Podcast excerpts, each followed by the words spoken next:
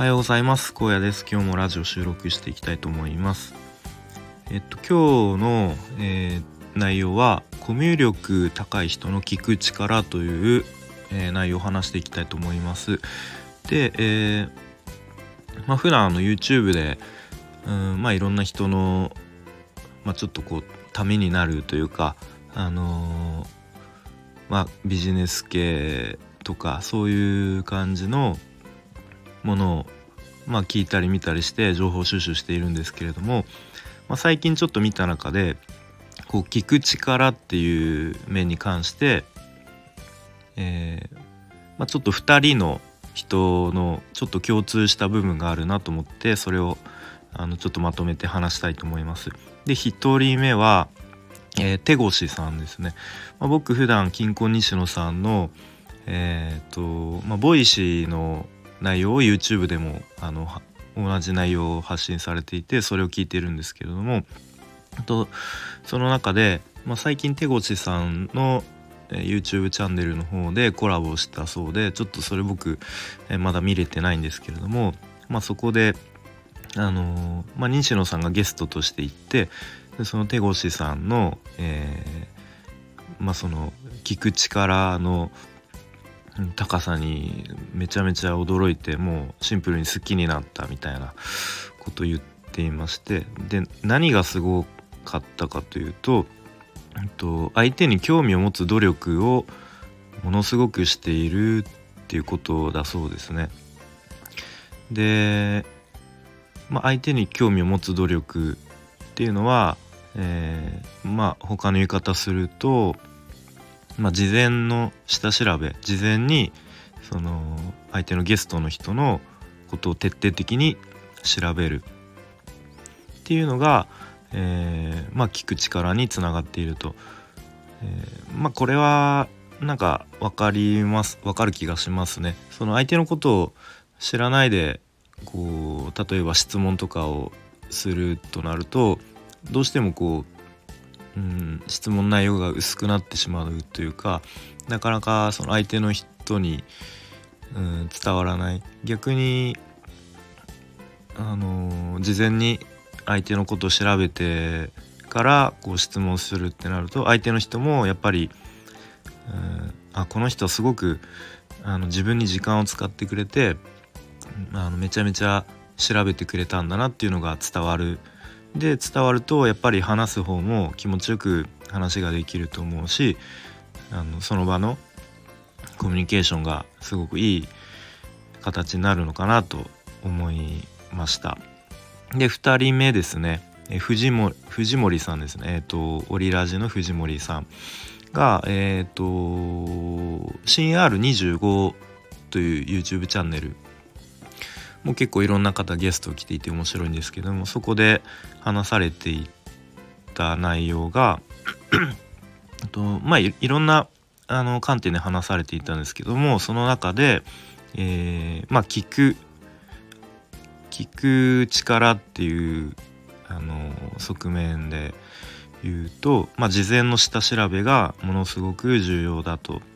言ってましたね。とまあ、例えば藤森さん自身に置き換えるとあのー、まあ、ファンの人たちから人から「えー、あの武勇伝すごい好きです」とか言われてもやっぱ武勇伝って過去のあのー、過去のものなので「あどうもありがとうございます」っていう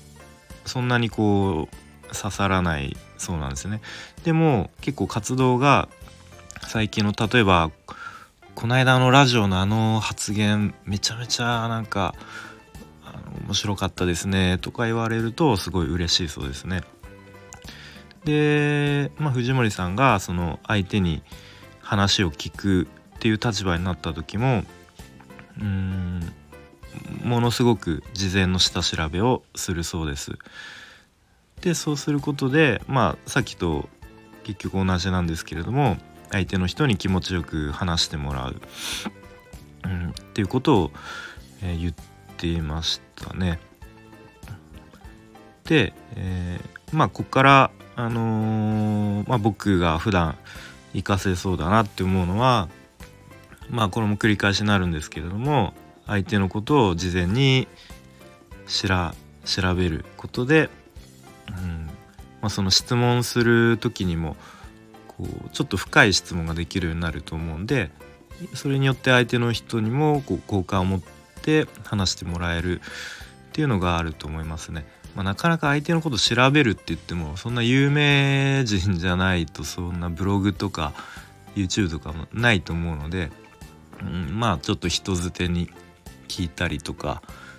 うん、まあするぐらいしかまあできないと思うんですけれどもまあそれでも、うん、なんかこう事前にこう人に会うことが決まってる時はなんかこういうのもあのすることで少しあの違ったコミュニケーションになるのかなと思いました。で、まあ、ちょっとここから発展して、まあ、金庫西野さんが時々言ってるのが、まあ、今の時代って、まあ、Twitter をはじめ SNS がこう発発展してきてその発信する人がめちゃめちゃ多くなってきていると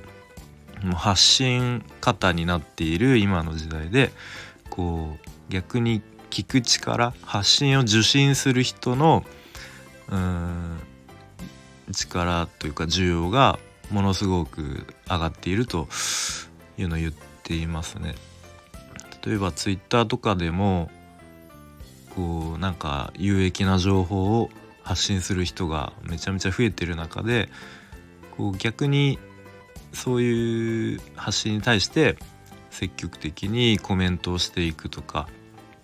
あの返信していくとかっていうことでこう自分を認識してもらうっていうのが大事っていうことを言っていましたね。でも確かに Twitter とかってもういろんな人が発信していてもうどの情報もすごいなんか有益なというか価値のある情報ばかりでなんか自分が発信するとなるとそんなに